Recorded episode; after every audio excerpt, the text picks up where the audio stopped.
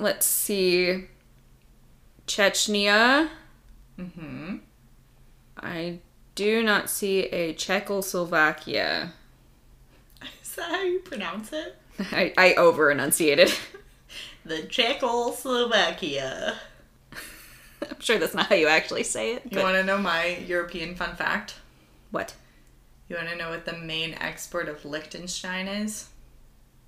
Postage stamps. That's kind of sad. That they only send mail out? Oh no, they produce it. Got it. Wow! I was gonna say the joke. The, well, I don't know if it's a joke, but They're as big as a funny. postage stamp. Yeah, exactly. Yeah. I just. Anyway, welcome to Geography Hour. Hello. Oh, we're starting? Yeah. Sup, my dudes? I'm Shannon. I'm Emma. And this is not the Geography Hour. It's this podcast doesn't exist.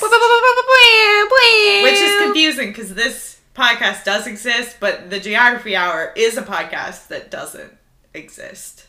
But we do. You can find us online at our website, which is www.thispodcastdoesn'texist.com. Dot com. Dot com.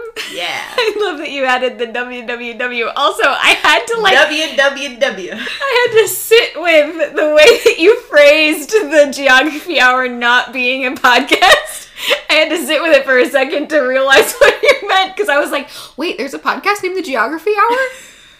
I didn't realize. I should probably start listening to that since I think that Albania and Czechoslovakia are like right next to each other, even though Czechoslovakia doesn't exist anymore. Maybe? I don't know. What did we say the one time that made Andy like roll his eyes at us on the treadmill? Like something about going around the back of the map. like Alaska's close to Yes. Australia. Australia! he was like, there's an entire ocean. I mean, but yeah, it's closer than like. anyway, welcome. We're best friends. We have a podcast. It's this one. We talk about mysteries, not geography. Sometimes geography gets involved. Um, but it's a fun time. Welcome. Happy New Year. Happy New Year! We haven't seen each other in like almost a month. That right? is that is an over exaggeration. Is it? Like half a month. So like two weeks. Yes. Really? Yeah. Okay, it feels like you brought- age. You brought me you brought me home from Williamsburg and then you came over that Monday before Christmas. Oh yes. And then you left. Well, I left and then you left. that's right. and now right. we're here. That's right. Okay. So yes, like two-ish weeks. Yeah, but uh, you're welcome in advance for whatever tidbits of our conversation on mic before we started started end up in this podcast. I have no control. I'm a little afraid, but you're welcome. you're welcome. I promise not to put anything glaringly embarrassing on there. I'll just keep it for myself. Pull it out as a ringtone once in a while. The file. I can never break up with Emma. She'll drop the file like Black Widow. She'll just send it all to the to the web. Anyway, speaking of the web, Emma, what can they find on our website? They can find our uh, podcast episodes. There's a whole section on uh, our website where you can find those if that's where you'd prefer to listen. But you can also find links to all of the other places to listen to us. You can find a button that'll take you immediately to your email where you can send us an email about absolutely anything that you want. If you've got ghost stories, Christian, if you've got ghost stories, if you've got any kinds of conspiracy theories that you like either really believe in or like really enjoy and may not believe in, if you're like me, or if you basically any like it, you could use it as therapy and we'd love to know your drama. Like go ahead, give us Spill the tea. spill all the tea. And then you can go and like and review and subscribe to all of our socials. They're all on there. Um, we are on Facebook. We are on Twitter. Sorry that we're kind of dead on Twitter. That's totally my fault. We're on TikTok. Also kind of dead on TikTok. Not my fault. we're on Instagram. We're very alive there. yes. If you go one place, Please go to Instagram. Instagram. It's where we're going to post all of the pictures. It's where we're going to talk to you through our stories. Um, it's where you can find us. You can check out our top nine from 2021. Happy full year of podcasting, Emma. Like calendar year. Thank you. Happy full year to you, ma'am. Thanks. You're welcome. Also, I don't know if this episode, you're going to have to talk with authority on this. If you would like to play bingo while you listen, you can also find that on our website. Um, but there's also a link in our bio and Instagram that you can click through um, to find a bingo card where while you listen, take a little break, you know, start the year off right, a little bit of meditation with our voices. I know it's really hard. I know Um, how soothing it is. we're probably not all that soothing, soothing, but we're definitely entertaining. We know that about ourselves. But you can play bingo while you listen to us and take a little break from the rest of the world, which is, uh, you need that. Everyone needs that. Go ahead. We give you full permission. Will they be potentially able to win a bingo today, Shannon? Do you think? Mm, I think if the stars align and they get enough of the like host is unsure of pronunciation, one of us tells a story from childhood, like the tangent based Okay. ones. Yeah, yeah, yeah. There's definitely at least one like callback to a previous episode. Oh, all right. So get ready with that marker. But we'll see. all right. We'll see. All right. I'm And- in. Cool. Should I play? I'm gonna play bingo. Oh, oh, she's she's opening the phone. You I'm guys. a, I'm a play bingo if my phone stays alive. I'm gonna play bingo. Oh, ruh Well, my phone is still open to the map of Albania. of Czechoslovakia. yeah. Please let me know if Czechoslovakia still exists. Andy, Andy, he'll let you know. he will. All right. He's very he's very attentive. All right. So today, Emma. uh, Today is in the air date, so not actually today, but when people are listening to this, Oh. January 7th. Oh. Let me tell you something. Okay. Because you know, I've been getting into like the spiritual stuff, crystals, Yes, you and have. whatever. You're my favorite pansexual witch. Ding! Bisexual, actually. Oh. We've we've updated the software. The more you know. I mean, now my bi wife energy makes more sense. More correct. There you go. Yeah. So, January 7th, today, as you listen to this, Okay. it is a waxing. Why did I say it like that? A waxing and also waxing. it's a waxing crescent moon. Ooh, that's gonna be pretty. And just to let you know what that rep- represents, it represents the first step of major change. Ooh. So to be that person for a second, everybody just close your eyes unless you're driving or doing something else dangerous. Just think about something that you want in your life. I don't know, I'm not a resolution person, but if you're into that, just something that you would like to happen. And just think about that, and that energy can help. But so today, Emma, mm. today, Sorry, I I'm am- still manifesting. oh, okay. No, no, no, no. That's okay. Continue. I wasn't. I I wasn't need- aware that we were continuing. I need like a gong. yeah, you do. Ding. Ooh, or one of those like meditation bowls. I don't like those. Oh, the sound really? of metal scraping against metal is not That's fair. Is- I we had one that was a wood uh, mallet with a bronze bowl, and it was a very Hmm. nice sound. It was very. Mom probably still has it somewhere. metal on metal is not my jam. All right, so we've manifested. We love that. So now today, Emma, Yes. that that moon it represents the first step of major change. Yes. Yes. Well, I'm here to change your mind about something major. Uh oh. The moon landing. I knew it. I'm so excited. I love that for you. Ah. I almost, I really wanted to open the podcast singing Frank Sinatra, like Fly me to the moon. But I was like, well, that's gonna give it away. No, I wouldn't have. Yeah.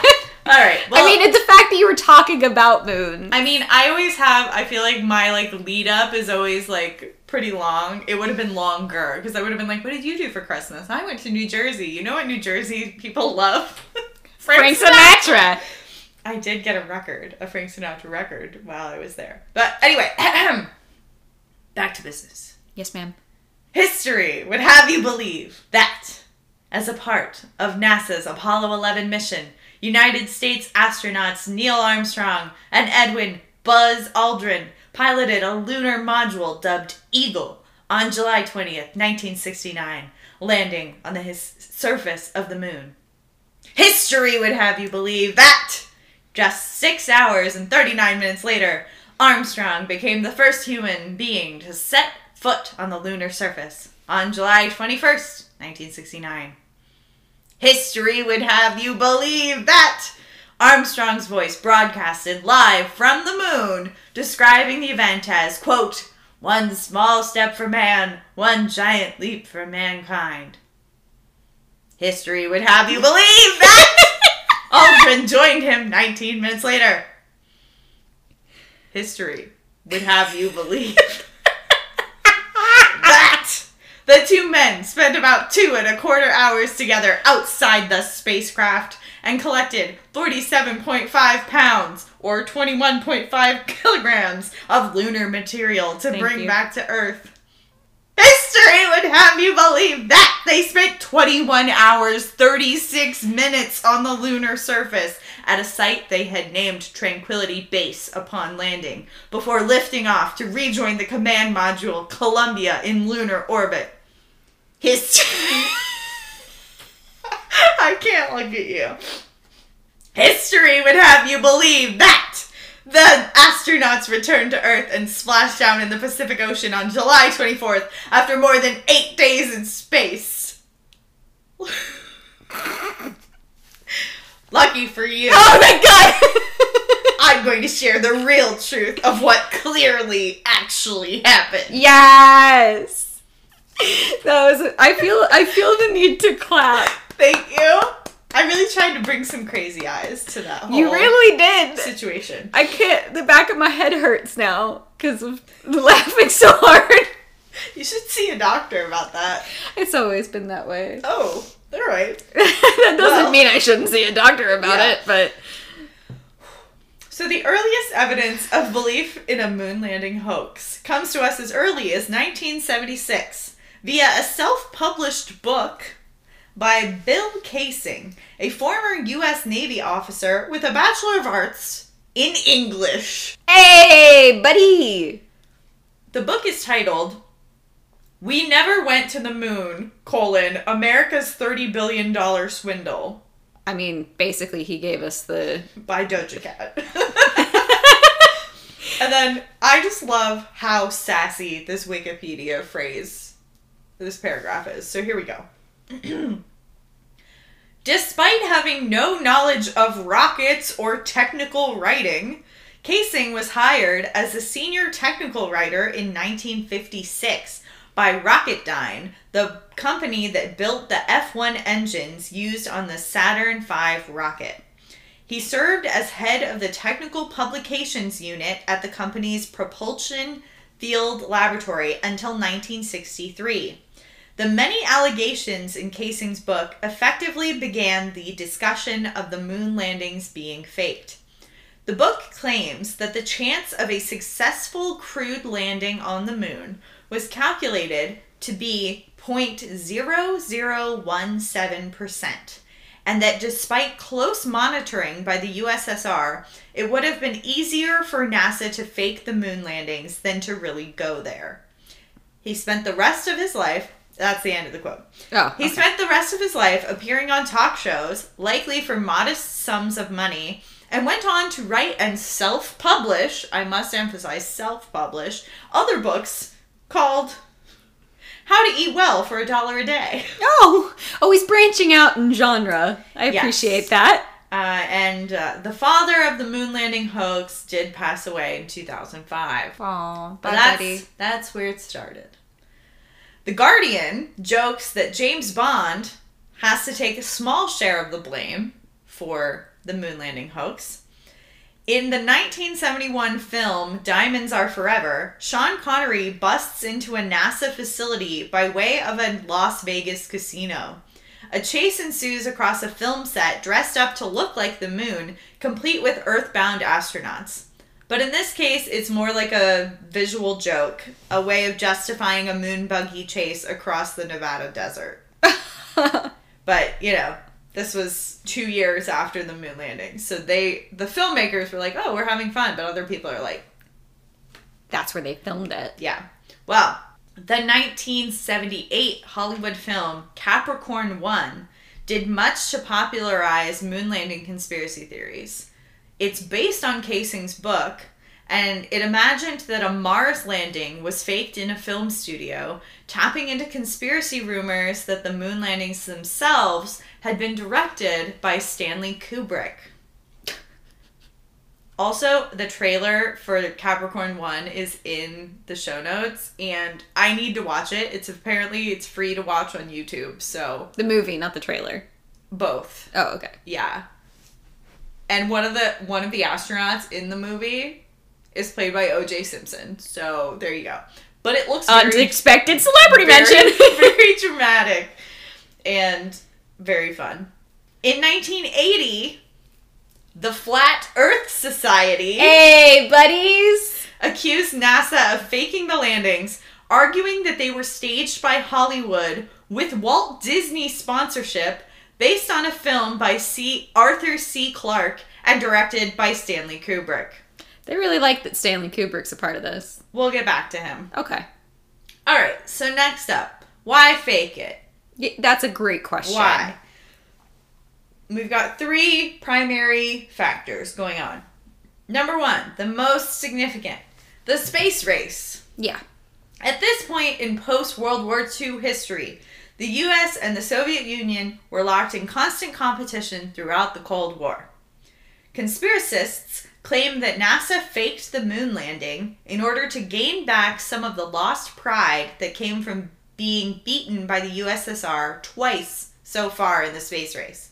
The first being Sputnik 1, which was the first artificial satellite to em- enter orbit in 1957, and the second, Yuri Gagarin, became the first person in space in 1961. So the USSR had won twice already. They were rushing it. You done. You done. Landing a craft on the moon would not only be a show of technological superiority, but also a matter of great national pride. So much that President John F. Kennedy Hey. stated this goal during a speech all the way back in 1962, claiming that the US would succeed by the end of the decade. Conspiracists point to this stated goal date as suspicious as well, implying that a fake landing would be necessary to accomplish such a monumental task before this arbitrary and public deadline. Because, you know, halfway through 1969, you're cutting it pretty close Yeah. end of the decade. Conspiracist Bart Sibrel, Sibrel, you can decide, incorrectly asserted that, quote, the Soviets did not have the capability to track deep spacecraft until late in 1972, immediately after which the last three Apollo missions were abruptly canceled Whoa. basically being like, oh, once the USSR could actually track things through space, we couldn't fake sending craft into space anymore. Ooh, that I like. However, Yeah, there okay. was Yeah, nothing abrupt about the Apollo cancellations, which were made for cost cutting reasons. These were announced in January and September of 1970, two full years before the late 1972 claimed by Sabrel. Another little chunk from Wikipedia. Mm-hmm. Quote, hoax theory debunker Phil Platt says in his 2002 book Bad Astronomy that the Soviets, with their own competing moon program, an extensive intelligence network, and a formidable scientific community able to analyze NASA data, would have cried foul if the United States tried to fake a moon landing, especially since their own program had failed. Proving a hoax would have been a huge propaganda win for the Soviets. I mean, that's fair. And there was a lot of espionage stuff happening with Yeah. the USSR and America. That I mean, Cold War stuff happening. So, like, haven't you watched The Americans? I haven't. I haven't I've either. It's very good. but like, it, it would make sense to me that there would at least be one mole Exactly. somewhere. And I mean, they were tapping phone line. Like, it, They it would feels have loved to prove exactly. that we were. it feels it. impossible that if they knew that it was faked, that they wouldn't say something. Like, it, it, it feels impossible that they wouldn't say something. Yeah. So that's the main thing. The space Yeah. race, the Cold War. Second, we have the prestige of NASA NASA as an institution. Conspiracy theorists claim that NASA faked the landings to avoid humiliation and to ensure that it continued to get funding. NASA raised about $30 billion, US obviously, to go to the moon, and Kaysing claimed in his book that this could have been used to pay off many people. According to NASA's 1973 presentation to Congress, the cost of Apollo only totaled $25.4 billion. Oh, Just so you know, so we got a little a little bit of change rolling around. I guess. And then we have some more info from our mother source. Mother source. The Claw. The claw. Mary Bennett and David Percy claimed in the 2001 book Dark Moon Apollo and the Whistleblowers that with all the known and unknown hazards, NASA would not risk broadcasting an astronaut getting sick or dying on live television. Which I'm like, oof, bad form, Mary and David. Because 2001, and then wasn't it 2003 that the space shuttle like exploded? Well, like there was one in 1984, like Yeah, when the Challenger blew up. yeah. So like, At least we were not watching it live in classrooms. oh my gosh, like they were In in, 2003. Oh my gosh. I do remember our parents being like, should we do our space unit or is it like too scary? But we ended up doing it to like honor the astronauts. Hmm. Third grade, baby. Also, millennial brain that I'm like, 2001. That was like 10 years ago. I'm like, It's literally literally 20. 20 Well- years ago. now 21. Oh, wow. Barely. But you know what I mean? like, oh, Yeah. so close. The counter argument generally given is that NASA, in fact, did incur a great deal of public humiliation and potential political opposition to the program by losing an entire crew in the Apollo 1 fire during a ground test, leading to its upper management team being questioned by Senate and House of, House of Representatives space oversight committees. There was, in fact, no video broadcast during either the landing or takeoff because of technological limitations, not because of anything Nefarious. suspicious. So that's number two. Okay.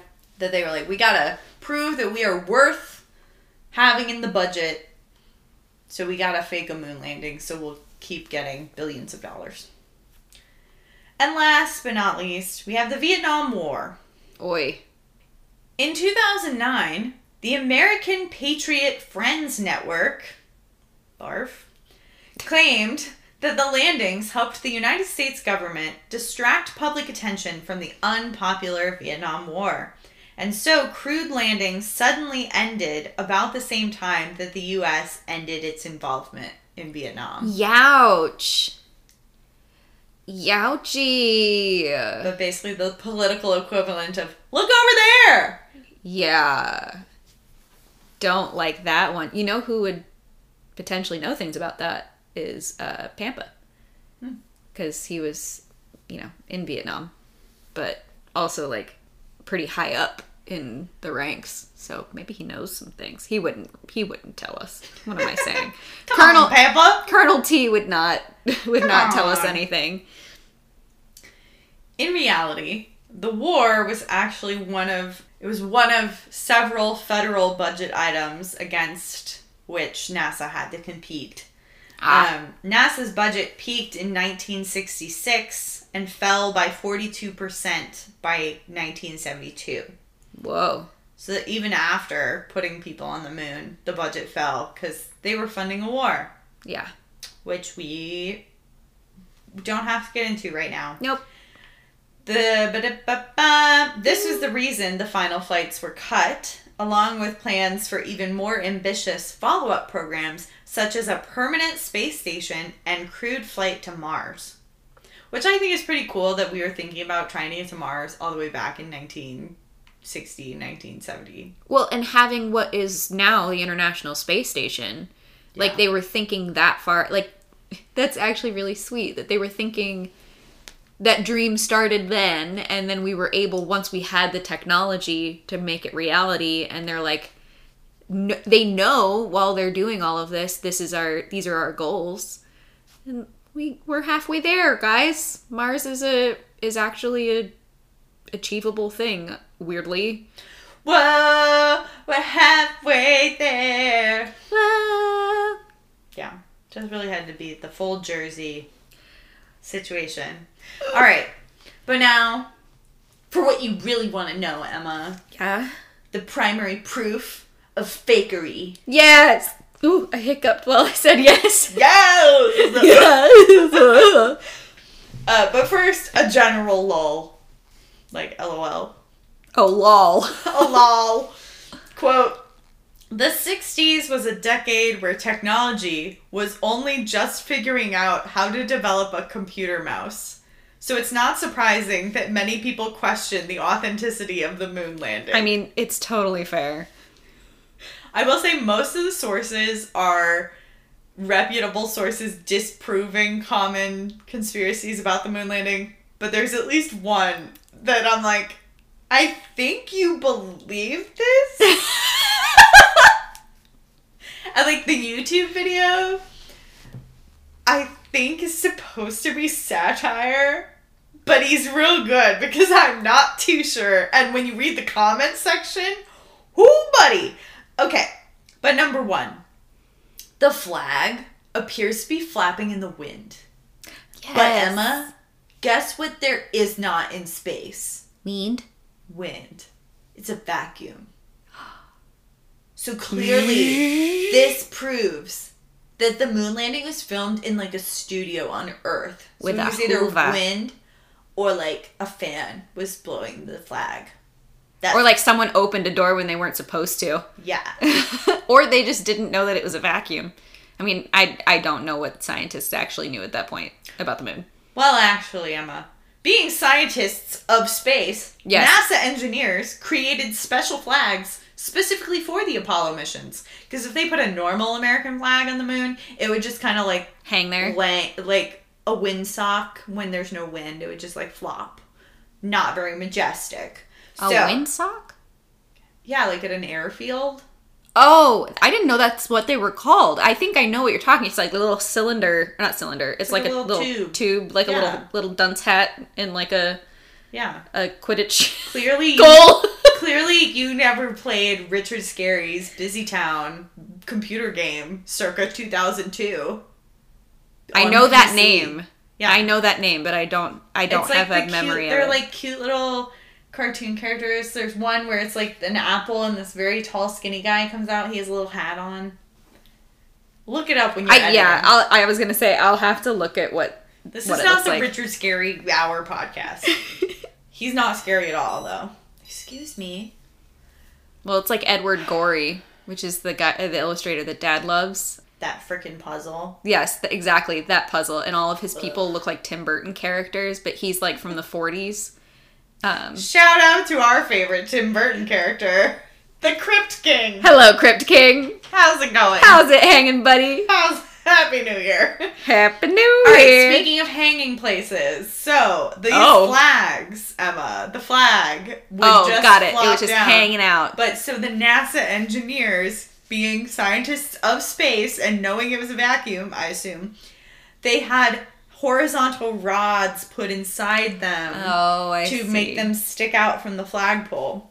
But the Apollo 11 astronauts had trouble extending the rod all the way, the like flagpole. And in still pictures, this creates a ripple effect where it looks like the flag is waving in the wind. Oh, I can see that. The But flag itself was rippled because it was folded during storage. okay, And you can't like shake it out. yeah, with, On the moon. with no with no gravity, Um really. Yeah. And so like the ripples give an impression that it's moving. And then also in video you can see that it only moves when they're trying to like screw the pole into the ground. Like it's basically just going back and forth. So that's number 1. Number 2, Emma. But like I love that you've turned into a surfer dude when you're talking about space. conspiracy man. It's as if we're sitting or sitting at a, at like in that 70s show, you know, when they like all go downstairs and smoke and like the camera turns from person to person in the middle of the table. That's what's happening right now. yeah. the car runs on water, man. It runs on Her water. sister was a witch, witch, bro. bro. We should put TikTok reference on the new bingo card. Okay, but but like Emma, History would have you believe that. history would have you believe. But like, where are the stars? Oh. If you land on the moon, surely you will see stars in the sky. So where are they? in the photos. I don't know. Where are they in the photos? We can never do Chad? we can never do improv together. We have done improv together, No, but no, we can. but you were a child. Yeah, I just screamed and ignored everyone else. Key objective. All right. the simple answer exposure. And here's a quotation from history, as in the History Channel. Oh. Quote All of the exposures of the astronauts on the moon are daylight exposures. The surface was brightly illuminated from the sun. And the astronauts were wearing bright white spacesuits that are highly reflective. The exposure on the astronauts' cameras was too short to capture the spacesuits and the moon's surface while also capturing the comparatively dimmer stars. The same thing happens if you go onto someone's back porch at night and turn on the lights. Even though you can see the stars from where you're standing, a quick exposure camera won't be able to capture them. Hmm. I feel like my mother would know exactly like the mechanisms, like photo wise, why that works. And there's a piece of me that's like, mm, but um, we could take photos of it, but we have iPhones. Like we have we have like phone cameras, like smartphone cameras, and the kinds of cameras that they were using needed like film and flash and they bulbs weren't and stuff like that. focusing. No, because they're on the freaking moon. Yeah. they're like, we just gotta get these pictures, you guys. Well, and they're like because there's cameras on the the module. yeah. He Anyway. doesn't have. He doesn't have a little like You can't tap the screen Yeah. to focus. But like, what about the crosshairs, Emma? You don't even know what I'm talking about. There are these crosshairs on the pictures. Wait, but, like- wait, dude, is that like the the crosshairs that you got cut last year, bro? Man, dude. No and. Broseph. no and. So in some of the photos, the crosshairs of the camera lens appear to be behind the objects. oh, The cameras were fitted with a Réseau, don't know, it's French, uh, plate, which is a clear glass plate with a reticle etched on it, making it impossible for any photographed object to appear in front of the grid. okay. Because, like, if you're okay, you're imagine you're inside a camera. This is very acting class. You're inside a camera. All right. You're going Claustrophobic. down the Great. barrel of the lens. Whew. All right, we're in the a tunnel, glass lens is there. It has the crosshairs like etched into it. and I can't get out. Okay. Yeah. But like so that cross is going to be at the front, Front, yeah. of every single photo you take. But they're like, no. Because conspiracists use evidence of these photos where it appears to be behind the crosshairs Whatever appear behind objects, yeah. things. To suggest that objects were pasted over the photographs. We ain't got Photoshop in 1969. I have scissors, Oh, I guess. I guess it, that, that I is don't know. the OG Photoshop. Photoshop. uh, cut and paste. Floppy disk. Ding. Ding. Um, this effect of things appearing pasted over top only appears in copied and scanned photographs, not any of the originals. Mm. It is caused by overexposure. The bright Oh. white areas of the emulsion bleed, quote unquote, over the thin black crosshairs. I mean, I yeah, that makes sense to me because it's not necessarily that you are looking at if you're looking at an, original photo, you're not even you're not even then looking at the instance itself. Like Yeah. so, And then also in this same sort of category, the conspiracists are like, but all these photos are like really good. And it was 1969. So like that's not possible because things were trash. But cameras were really good by then. But also realists point out that yeah, NASA's only going to release the really good photos. They're not going to be like, and here's a thumb. also, they're all they're the ones who have the ability to get the really good cameras to take pictures in space, I hope 30 billion will get you something. right? All right.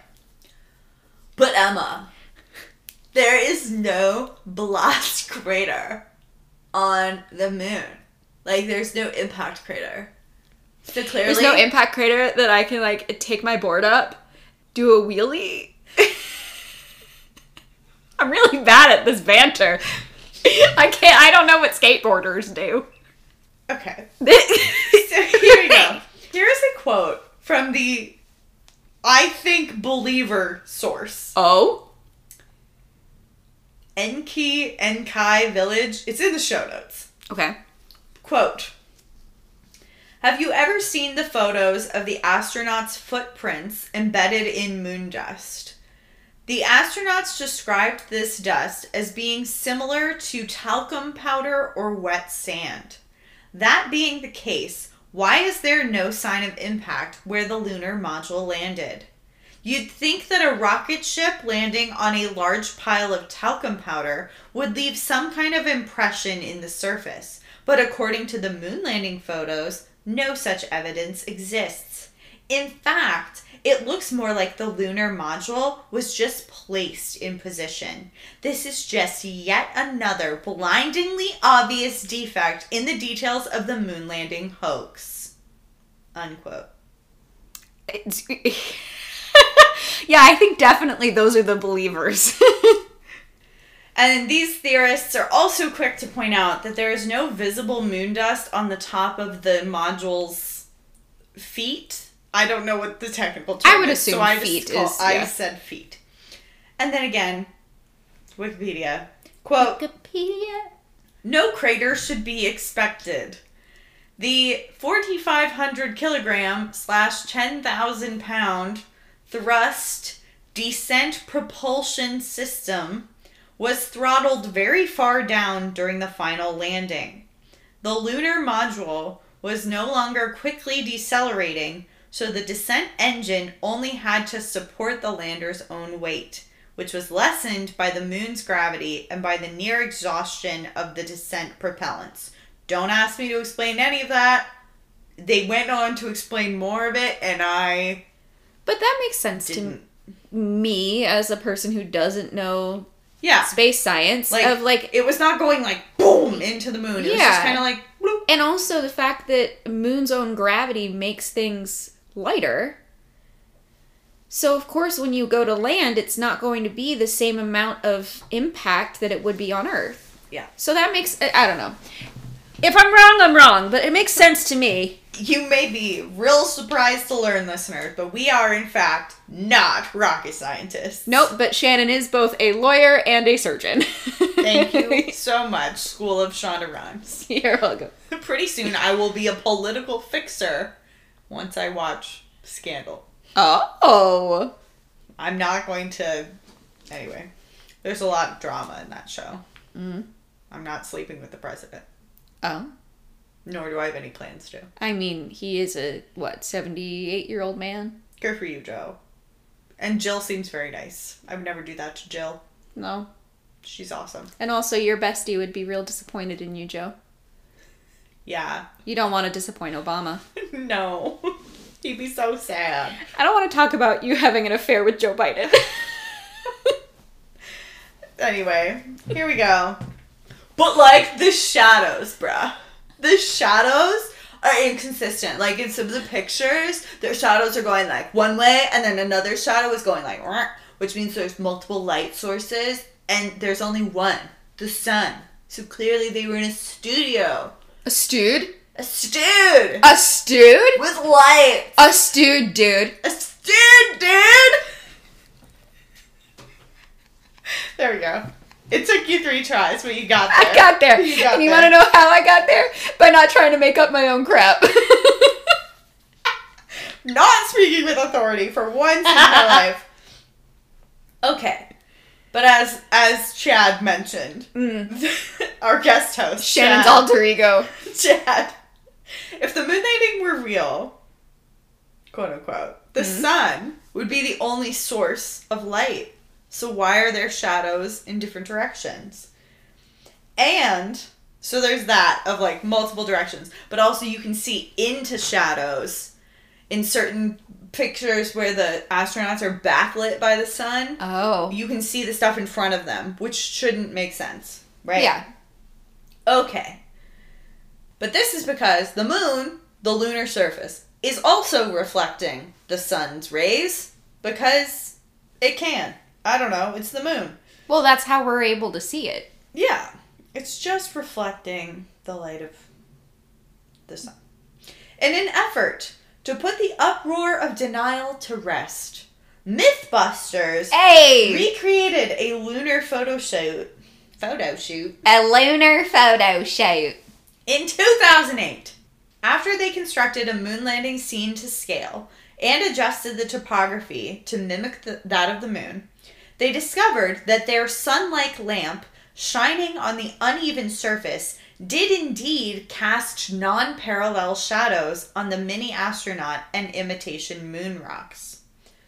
So basically, it's not sus, it's It's just reflections and things. it's just the physics of light. Just physics.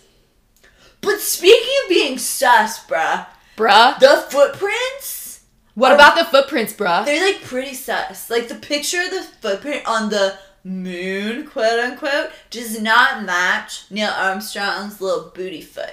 Ah, wait, are you It's telling me that Neil Armstrong's booty print doesn't doesn't match his own booty? You started it. you started it. I'm talking about a dead man's butt. it's not. I know, I know. You're talking about his foot, but my mind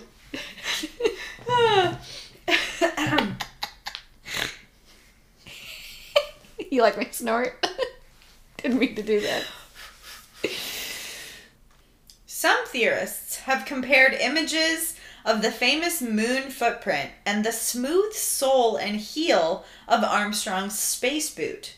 They claim that the mismatched footprint and boot tread prove that the moon landing was fake. Ooh, this one sounds interesting.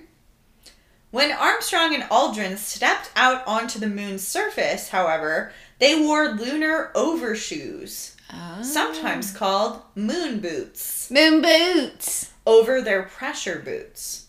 The pressure boots had a smooth sole, and the overshoes had a tread. Okay, that makes sense to me. Kathleen Lewis, a space history curator at the Smithsonian's National Air and Space Museum, Whoop whoop. said that the oversized galoshes and their blue silicon soles were designed to provide astronauts added traction and protection against unfiltered solar radiation. While Armstrong's spacesuit is currently on display in the museum, their overshoes weren't so lucky. After returning to the lunar module, Armstrong and Aldrin tossed their overshoes and other unnecessary items from the hatch to save weight for lunar samples. But like Emma, there are like identical backgrounds in the pictures, even though the captions say they were taken miles apart. Miles. Does wait, dude? Does that mean that the moon is like not the moon? yeah, dude, it's a set. They had a painted backdrop. Oh my gosh! they were just too lazy to make more than one. Oh my gosh, dude! Yeah. They had so much money too. Yeah, they just didn't. They just got all those good snackies. Oh well, I can appreciate a good snacky. I love a good snacky. Me too. Thanks, Chad. I don't know who I. What's my name?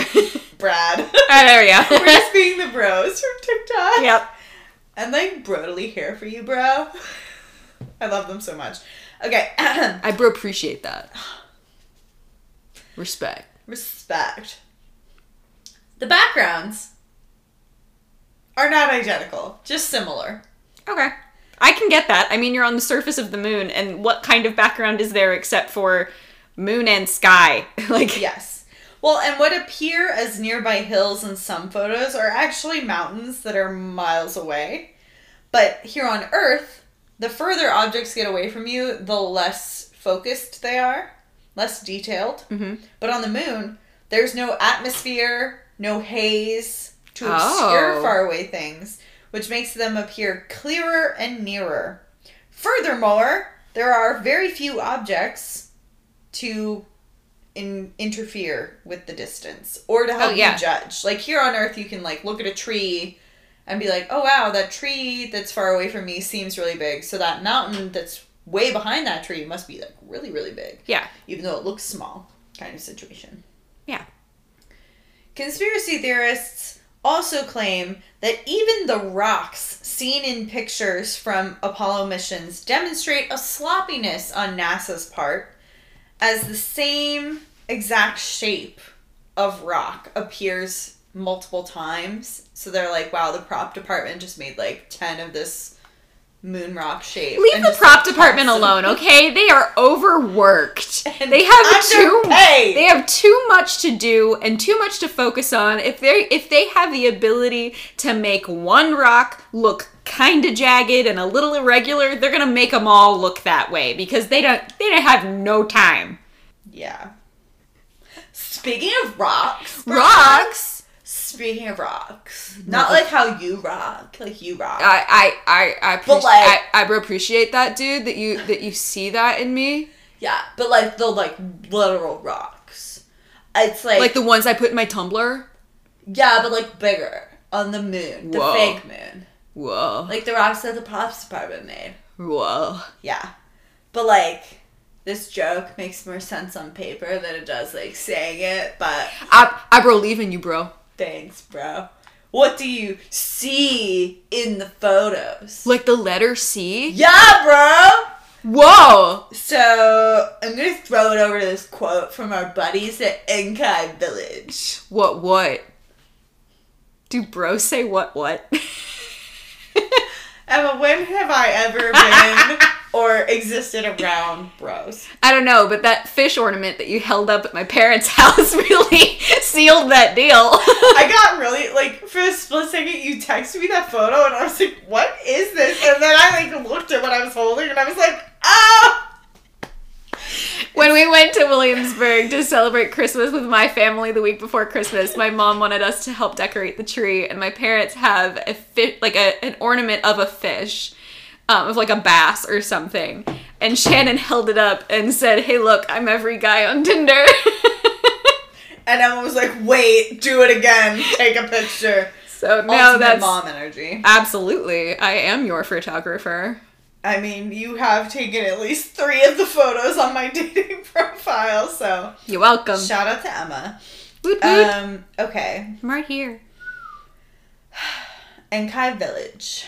Quote, in yet another example of the technicians on set just being sloppy, Rude. one of the moon landing photos shows a moon rock which has the perfect letter C printed on it. The perfect symmetry of the letter shows that it is not naturally occurring. Now, it's perfectly credible that a prop used on a film set would be marked with a reference letter. But there is no plausible argument for the sea just being naturally weathered into the surface of the rock. Thanks, Karen. Whoa. Sorry, mom. Thanks, Karen. Sorry, mom. My mom's name is Karen, you guys, but she's she's dope. She. We she's bo- brotacular. she. Yeah. I was gonna say she's the other Mama K, but she's also like the original Mama K. But like my mom is also the original Mama K. It gets confusing. very confusing. So actually, this C is in fact a likely a hair or some other mistake made during the processing or printing of the film, as the defect is not seen on the original roll. And isn't film. that common? Like those kind because I I'm now that I'm now that you've said that, I have old photographs like old family photographs and there are like little half moons or like half circle uh marks somewhere and it makes me think of maybe it was the little tongs that they use to pull and push the uh out of the liquid? out of the liquid. So, like, because that that usually is like a little semicircle, mm-hmm. and so that yeah, that that's where my brain went. Might not be it. Might be a, another kind of defect, but like if that's the way they processed those, then that might be it. Because I, now that I'm thinking about, I have a lot of old photographs, so like that makes sense to me. Yeah. All right. And then this next one, like, I can't, Chad, I can't even let him hear this. Oh, okay. We'll, we'll, we'll hey, Chad, Yeah. buddy, can you can you go can you go into the kitchen real quick? Just hang out with some with some bro brownies for a second. Yeah, bro. Let's go. All right. Slam door. okay. Great. Thanks, man. Thanks. Um, A resident of Perth, Western Australia, a woman named Una Ronald, which is actually not her real name, it's a pseudonym created by the source that this is talking about, Okay. said that for two or three seconds she saw a Coca Cola bottle roll across the lower right quadrant of her television screen that was displaying the live broadcast of the Apollo 11 EVA. Wait, only her?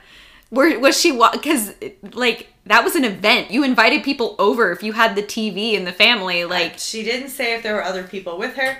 She did say that several letters appeared in the Western Australia or the West Australian discussing the Coca-Cola, Coca Cola bottle incident within 10 days of the lunar landing. No such newspaper reports or recordings have been found, and Ronald's claims have only been relayed by the one source. Because they wiped them. There are also flaws in the story. For example, the statement that she had to stay up late to watch the moon landing live No. because many witnesses in Australia who watched the landing said it happened during the middle of the day.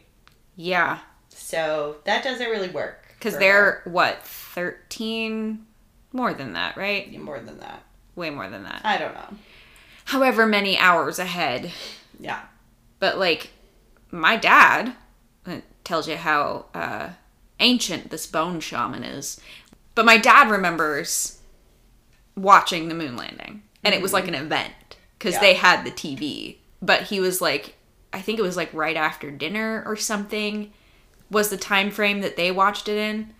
Um, so like I know it wouldn't be like middle of the night in Australia because they're so far ahead of us. They're basically like a half day ahead. Yeah, it's already tomorrow there. Exactly. So like They're like eating lunch right now. Oh, that's so weird to think about. Oh, I bet it's like a Vegemite sandwich. Wow, stereotypes much. Well, do you remember that song? You can call me Al. And she handed me a Vegemite sandwich. No? Okay. Okay, Move on. great. oh, look who's back. It's Chad. hey, buddy. Hey, what's up, you guys? I thought of something else while I was in the kitchen. Oh, wait, look look who else is here. Brad! What's up, man? Hey! It's been like two whole minutes since I saw you. That's all right, man. I still love you. okay, but like, I got a question. Yeah. If they're on the moon, who's even filming them? Oh my gosh, bro. I think you just blew my mind. Yeah. Whoa. Well, gentlemen, cameras on the lunar module actually filmed them. The Apollo TV camera, mounted in the Modularized Equipment Stowage Assembly, or MESA, What a mouthful. of the Apollo lunar module, gave a view from the exterior.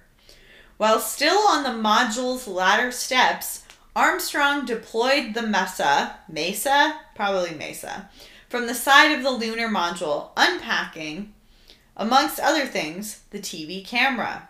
The TV camera was then powered on and a signal transmitted back to Earth. This means that upwards of 60 million people on Earth could watch the live feed with only a very slight delay, including a tiny bone shaman. Yeah, a baby bone shaman. And a paper towel roll. I'm done with you. I don't understand why it's in my brain. That's a big word for Elmo. That's a big word for Elmo. I've said many big words on this this thing. Okay. But like speaking of filming, Yeah, what bro? about Stanley Kubrick? Oh my gosh, like The Shining, bro? Yeah, bruh. Whoa. Yeah. Wow. Brad and Chad. Speaking of filming, indeed.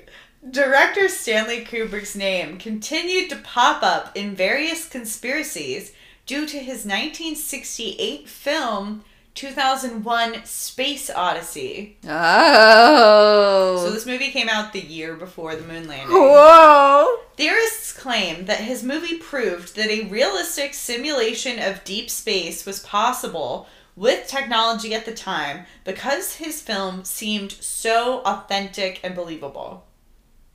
This is because Kubrick enlisted actual astronomical artists and aerospace engineers to help him plan his movie. That's so smart. Yeah. Conspiracists still allege that the moon landing was staged in a studio in either Hollywood or deep within Area 51. What? Cause duh. Yeah, Dadoy. Cause duh. And as for Virgil Grissom, Edward H. White, and Roger B. Chaffee, three astronauts who died in a fire while testing equipment for the first moon mission, they were executed by the US government, which feared they were about to disclose the truth. Wait, then why didn't Armstrong and Buzz, were they just more trustworthy? Yeah, because you've never heard either of them ever saying that it was fake, that's true. So they really committed to the bit. I think Buzz has been asked. Oh, he has. We'll get there. Oh, okay. I'm excited. So, speaking of The Shining, Mm? there is supposed evidence because Kubrick also directed The Shining. Yes. Some people say that the little boy, Danny, is meant to represent Kubrick because he's wearing an Apollo 11 sweater. Aw. So, this implies that Kubrick was Apollo 11 because he directed the moon landing. And then there's a lot of other evidence that I'm not going to get into here, but you could go watch the YouTube video that's linked if you are a horror movie fan, if you're a fan of The Shining, I think you'll get a kick out of it because it's very like numerology and this and if whatever it represents and it was- Freaking numerology. it was a lot. I mean, I appreciate the intense kind of attention it takes to see things within movies like that. bruh? I'm not seeing things. I'm not seeing the. Oh yeah, yeah, yeah, yeah. yeah. Did you just have a stroke? What just happened? Did you just malfunction? Are you a simulation? Mm. She knows. Visual bit. Uh, I'm not explaining it, but cross it off your finger card. Um, okay. But this list, thank you, Brad and Chad. Thank you. Welcome, man. yeah, anytime. They presented us kind of the key top hits of conspiracy proof. Mhm. Um, but this just barely scratches the lunar surface. Oh, oh, she's a writer. Thank you. Of the conspiracies that exist around the moon landings. Many get more specific and scientific in their delusion or pick apart apparent errors in like the case log.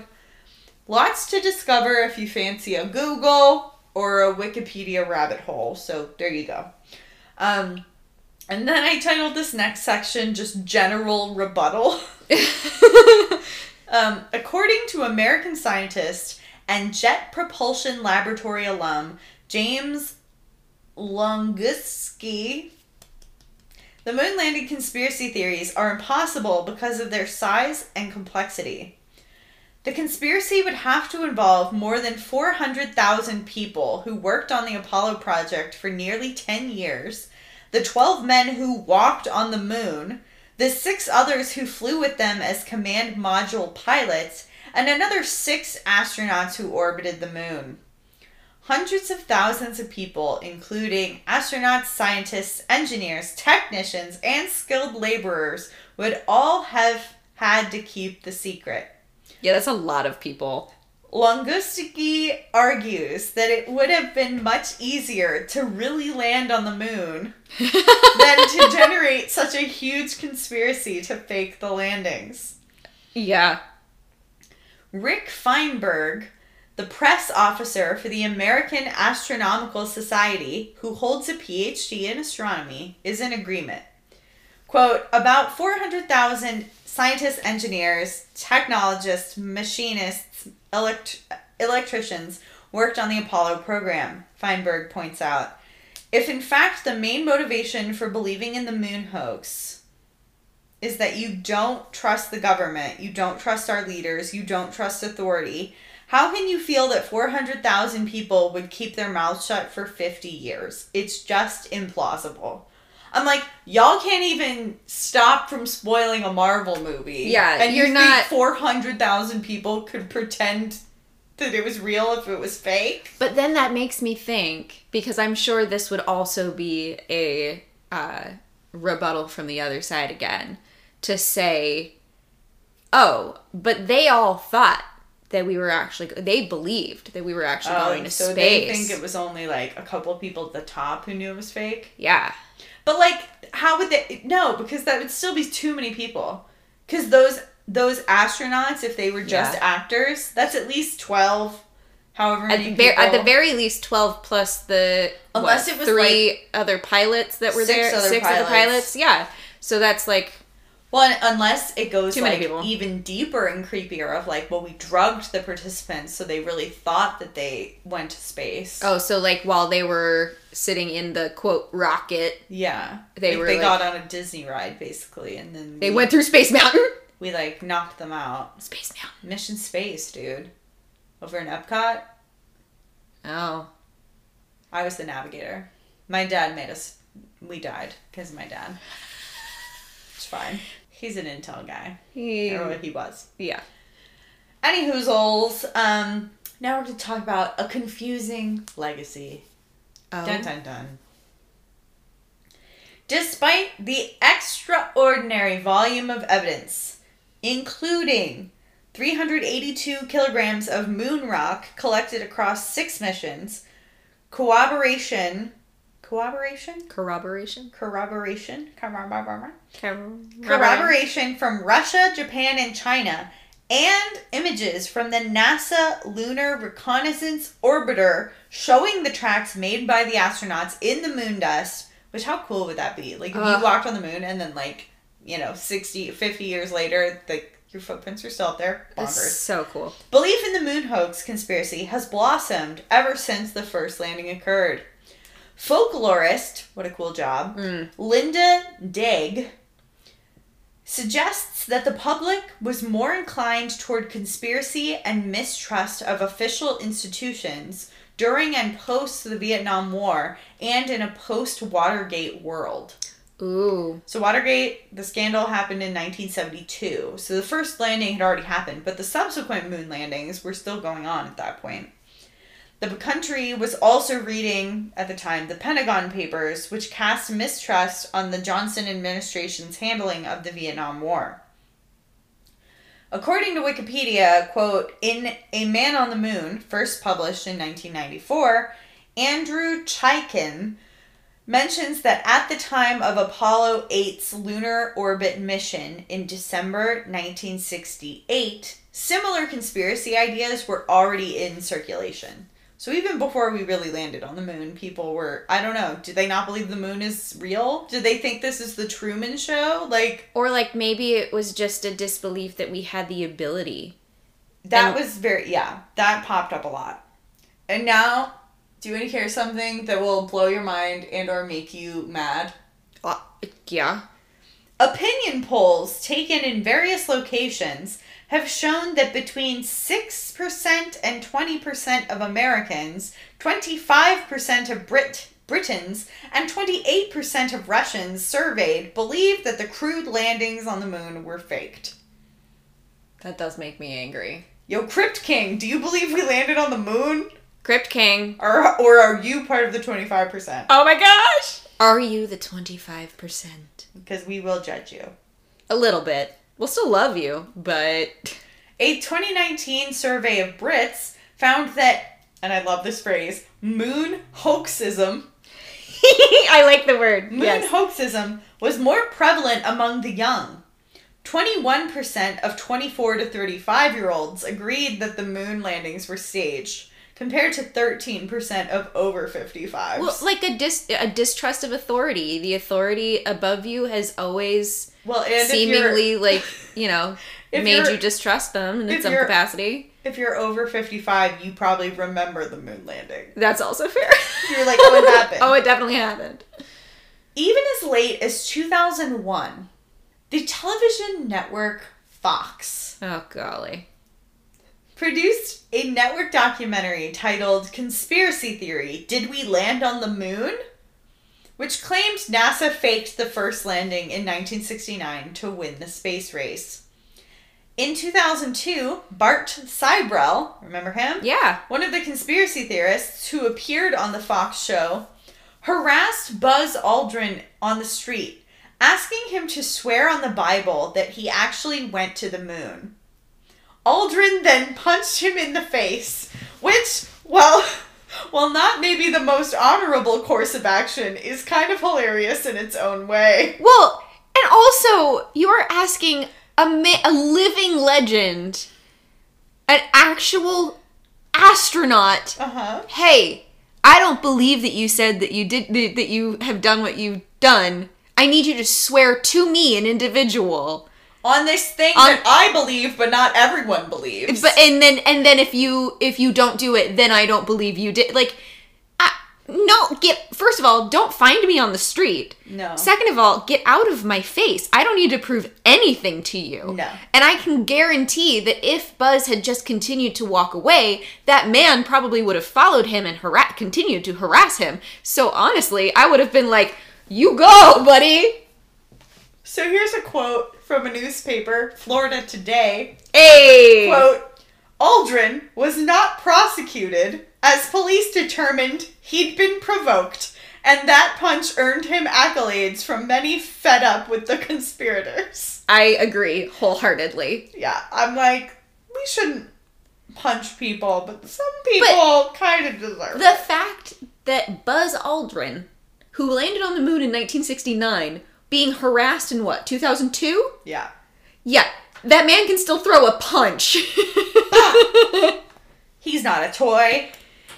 According to the Salt Lake City paper Desert News and summarized in Vox, which is in the show notes, the Fox program, the Fox documentary, likely brought in just over $2.5 million in advertising. Whoa. And then this is just a little side note. I got a little curious during my research. I usually use Google exclusively for my research on the podcast, and it was primarily showing me reputable sources debunking Yeah. moon hoaxery. What is it? Hoaxism. Uh, conspiracy theories. Yahoo and Bing, however, Oh. were more willing to show me some less than reliable sources. This is scary. But still, other than that one, most of them were still there was a lot of crossover. But that leads me to the question like are are our search engines so well trained that like my Google knows to not even bother showing me like I I'm I'm like how do people end up down the rabbit hole where they actually believe? Like how are they cuz I'm like I nobody's trying to poach me, I guess, because I'm like I never get a weird I don't get weird like recommendations in my YouTube sidebar. It's like, "No, we ate every flavor of Ben and Jerry's and ranked them." And I'm like, "Okay." Um, I think too that because Google is such a wide sweeping like it's it's got phones it's got like you know you can buy domains from it like all that kind of thing it has a lot more marketing power and so a lot of reputable sources will put a lot more of their marketing backing into a search engine like Google to be able to be found. Um, and since it's a household name now, it's not like people are like, let me Bing that. Let me Yahoo that. Let me ask Jeeves. Oh my gosh, do you remember? Do you remember? R.I.P. Is Uh, he still around? Let's find out. I think he's He got bought out or yeah, something. I think he's been moved into something else. Oh, Oh, being- it's just ask.com now. that's what it is. But wait. Can we go in the Wayback Machine? AskJeeves.net. Hey, ask Jeeves a question. But that's, like, that's not it though. it's not because it's not the butler. That's like a jazz band. Yeah, I don't want that. It is Also- telling me to browse best-selling audiobooks, so it. It knows. what it, happened to Ask Jeeves? it has your cookies. Someone says, "Is Ask Jeeves dead?" Ah, rude. Uh, no, he's retired. Founded Yes. in 1996, Ask Jeeves featured a well-dressed valet who supposedly fetched search results and was able to understand questions posed in everyday phrasing.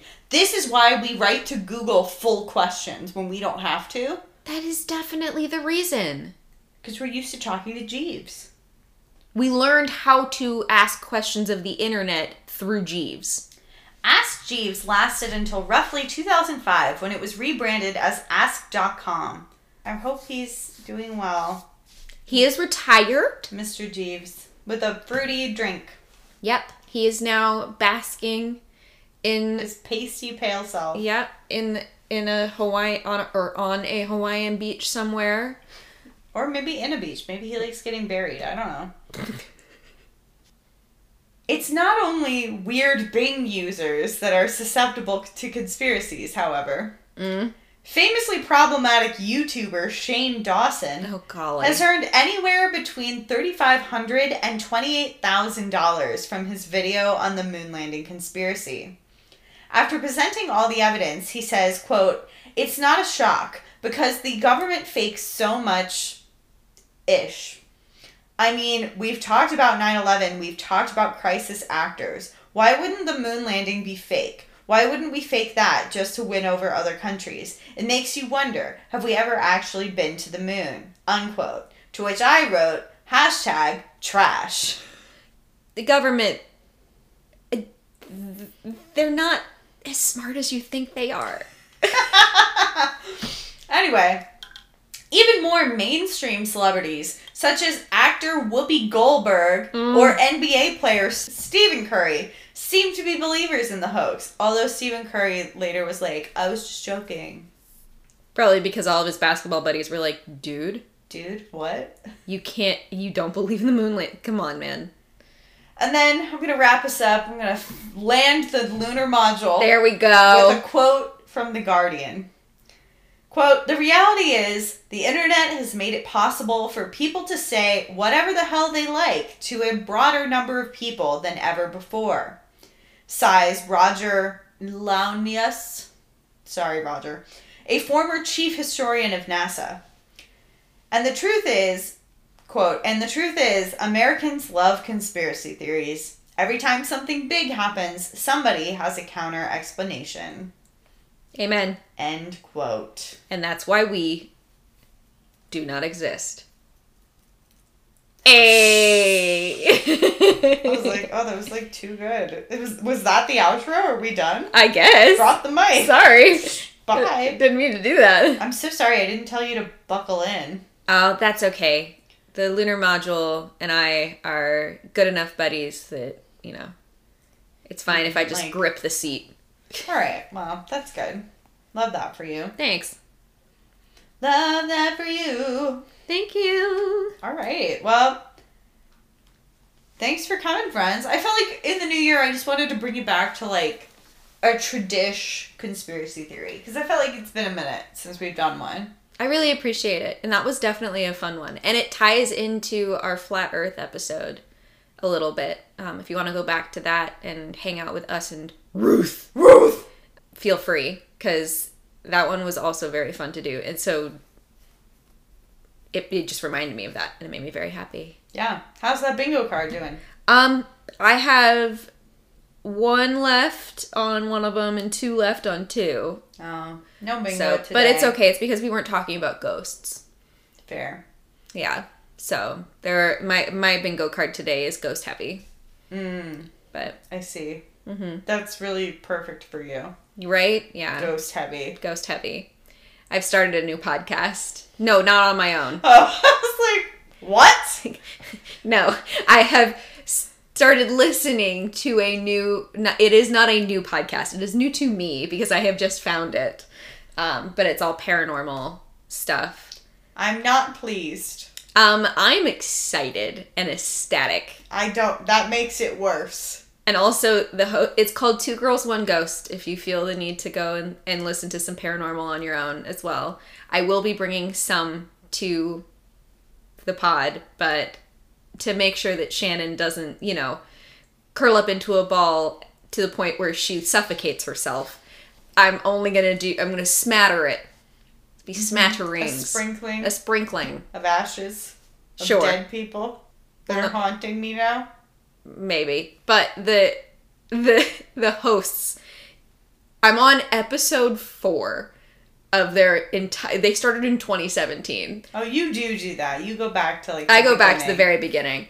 Um, but I am on episode 4 and they are already having paranormal things happen to them while they are recording.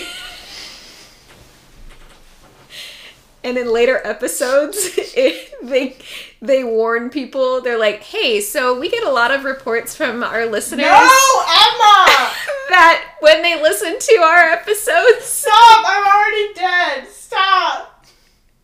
they get haunted too. Emma! No!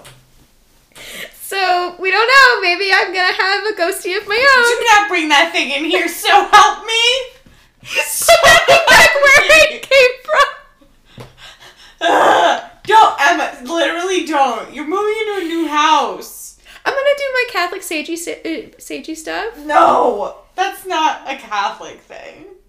It's not. It's, It's. really an indigenous. I was gonna say it's a it's a Puerto Rican Christian thing. That's what my grandmother would do.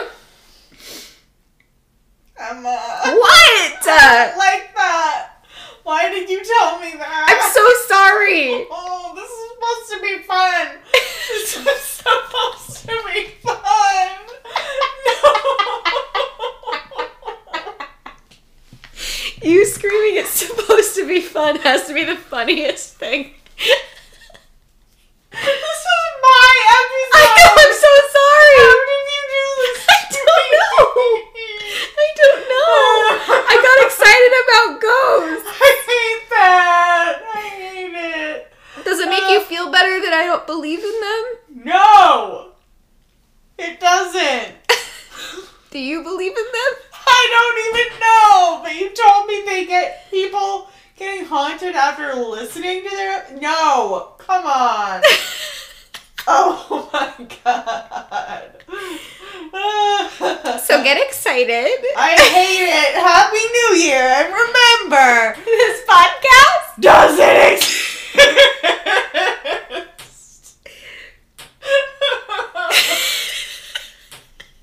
Happy New Year.